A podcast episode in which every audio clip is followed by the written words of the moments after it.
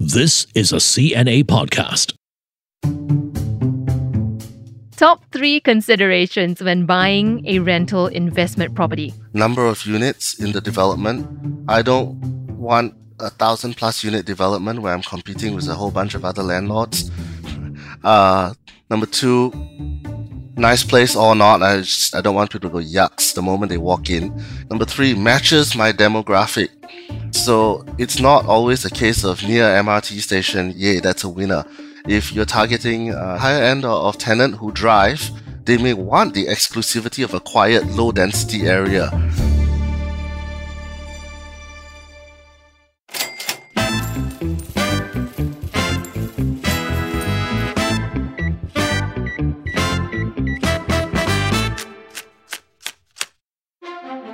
Hey there, you're listening to the Money Talks podcast. I'm your host, Andrea Heng.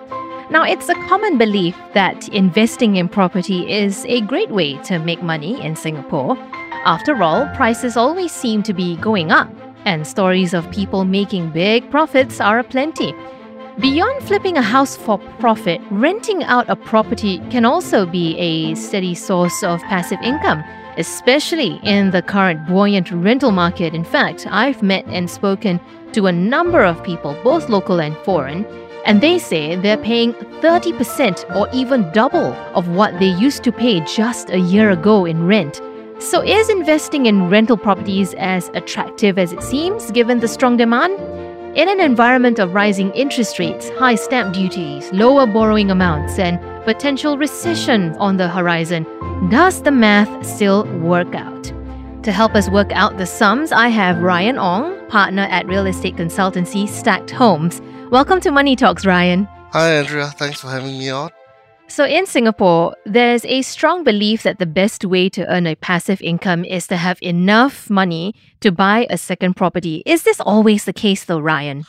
Well, the thing about property is that it's not something which is like gold or barrels of oil where we just go all property is just property and it's all the same. So mm. it gets a little bit tricky there. It can be a very lucrative investment if you find the right property in the right location to some degree at the right time as well.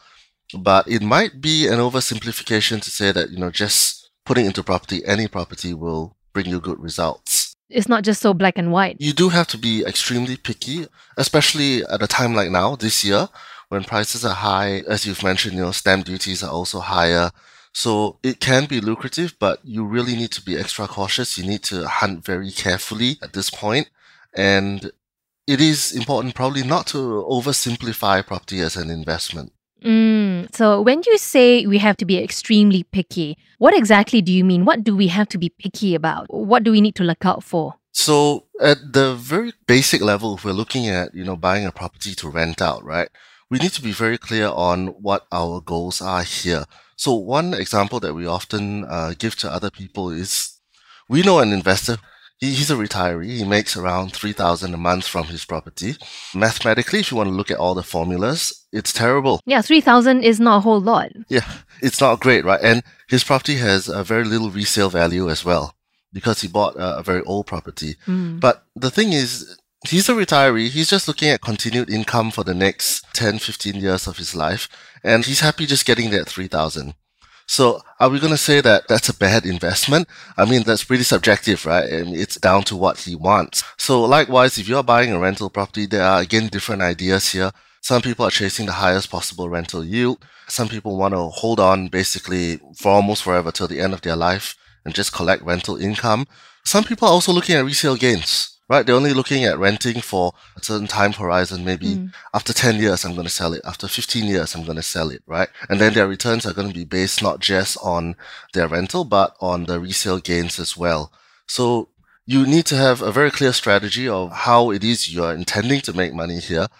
And that in turn will shape your decision on which specific property asset you pick.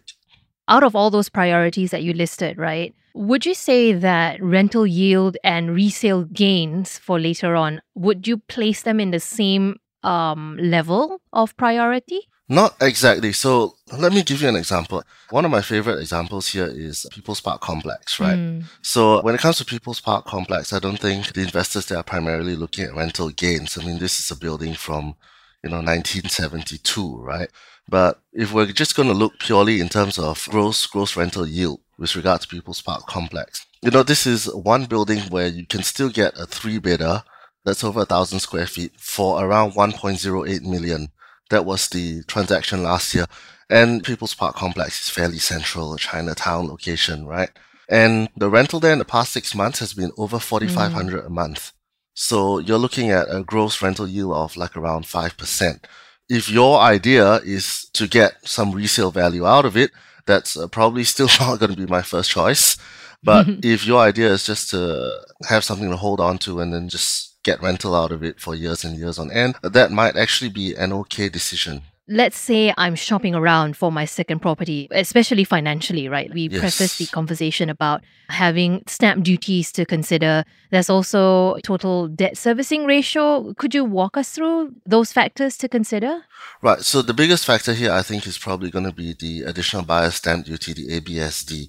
So if you have a current home and then you buy a second one, if you're a Singapore citizen right now, you'll pay uh, 17%. If you are a permanent resident, it's higher. It goes up to like 25%, right? So if you were to buy, say, for example, a property that's 1.5 million, your ABSD would be around 255,000, which is quite a substantial amount. Wow, that's a quarter of a million. Yeah. So this is really something that you need to process because you need to think how many months, how many years of rental income you need to generate just in order to break even after you've paid for that ABSD. So that is probably the main consideration here. The other consideration, the one that you mentioned, the total debt servicing ratio. So this just means that your total home loan repayments, uh, inclusive of other debt obligations, your car loan and so forth, it cannot cross uh, 55% of your monthly income. If it would cross that amount, then you need to make a bigger down payment just to shrink the monthly repayment amount. It's also worth noting that if you have an outstanding property loan, the amount that you can borrow on subsequent home loans will mm. be less. It will decrease as well. So generally in our experience, we see that it's usually people who are not taking on a second property loan. It's usually people who have paid off the first property who are then considering purchasing a second one.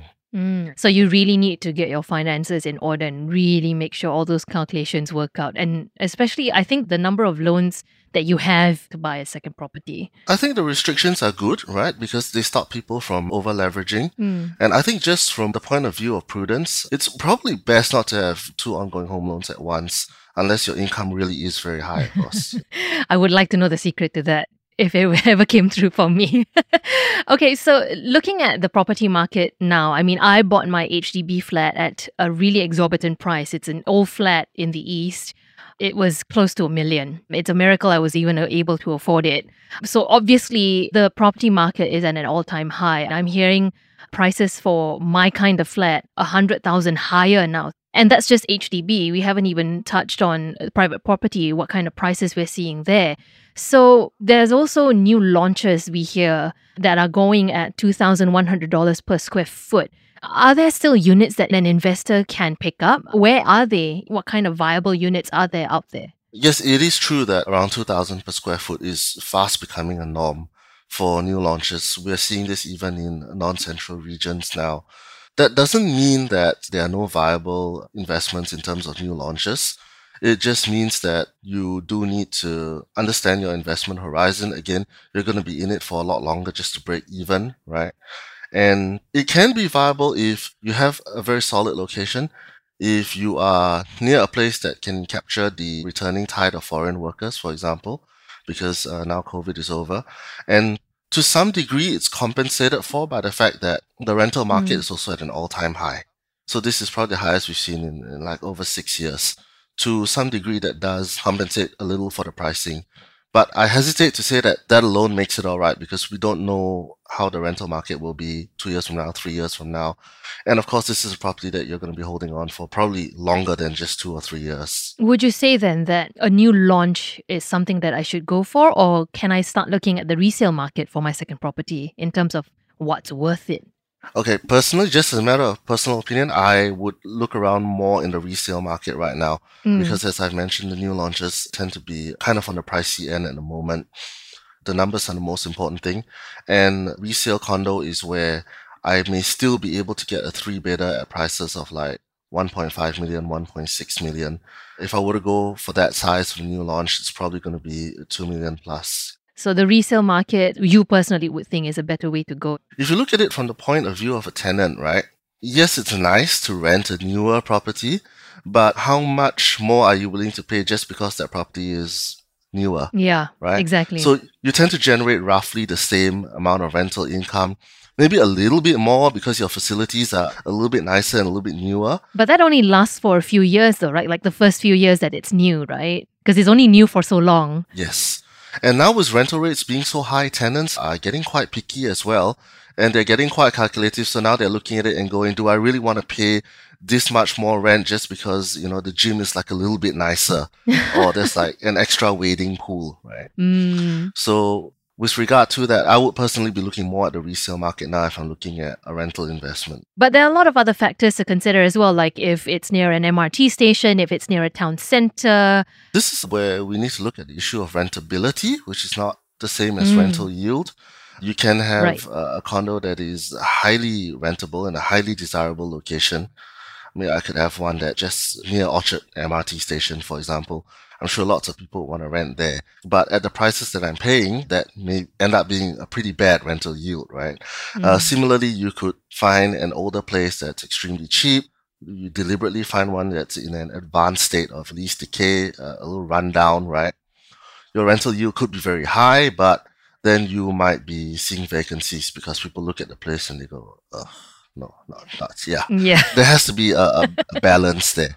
I was just going to say that sounds like a very tough balancing act. There isn't really a fixed formula that we can give you as to how to immediately spot where this balance is.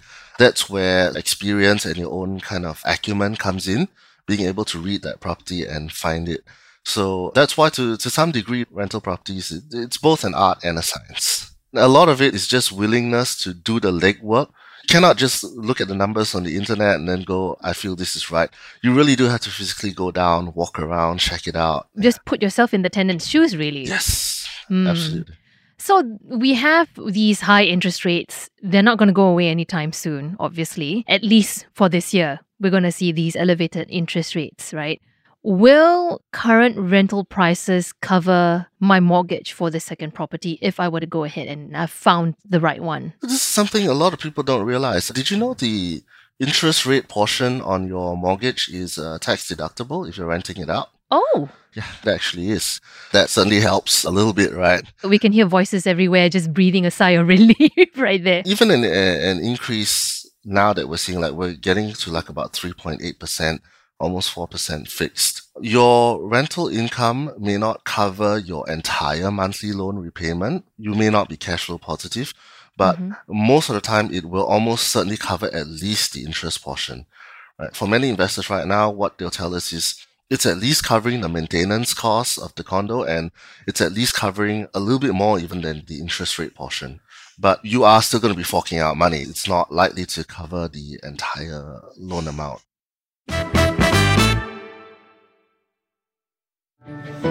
Hi, my name is Julie Yoo, and I'm the host of the Climate Conversations. Each week, I speak to guests who give us tips on how we can protect the Earth. Every once in a while, we also have interesting stories, like how Singapore's first Tesla owner prompted billionaire Elon Musk to reach out to Prime Minister Lee Hsien Loong, or a chef who makes the juiciest burgers from only plant based ingredients. For more stories like these, look for the Climate Conversations on our CNA and Me Listen apps or wherever you get your podcasts. So let's talk now about someone who owns an HDB flat and a private residential unit. So I would think the best of both worlds in a way. I have a piece in each pie, right? Which one should I rent out? Just to go by maths, of course, the cheapest one. So the HDB flat will get you a better rental yield. This is pretty much the, the usual approach, right? If you have both, most people are staying in the private one and then renting out the HDB. But if you're just looking in, in terms of sheer rental amount, the sheer dollar amount that you want to collect every month, then uh, of course you may want to do it the other way around. So my next question is Singapore's rental market sustainable enough to warrant owning a piece of property. I know that rental demand is very high now, But is there, I guess, a consistent level of rental demand that it warrants me buying a second property to rent? So if we're talking in terms of demand, I mean, historically, yes, if you look at how the Singapore property market has performed, uh, there are several fundamentals that continue to make Singapore a pretty desirable place to be. We still ultimately have a growing population. I know we say we need more children and such, but we, we are a growing population, uh, generally speaking, right? And of course, this is a great place to work, live, and so forth. So on a very, very broad scale, yes, I do think fundamental demand is going to be there for a very long time.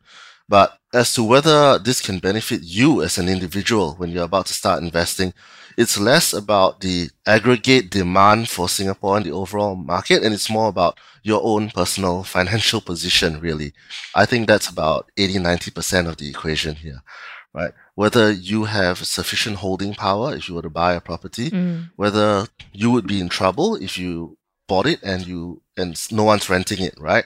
If no one rents it for about six months, are you still okay to be in that Yeah. I would focus less on issues like uh, is there going to be you know continued demand in Singapore and all that. I will focus more on what's my financial position and can I handle it and ultimately is it hitting the financial goals with those numbers? So let's say scenario has changed. COVID 2.0 comes along, Oh or for some other reason, what could be other factors to help prop up the rental market? So at the moment, I think we are seeing a little bit of help that we've uh, underrated, uh, which is that besides foreigners coming back and renting, right, we have locals renting as well because they're waiting for their places to be built. I think this has contributed a little bit more to the rental market as well. Right. And I think it's something that we don't look at often enough.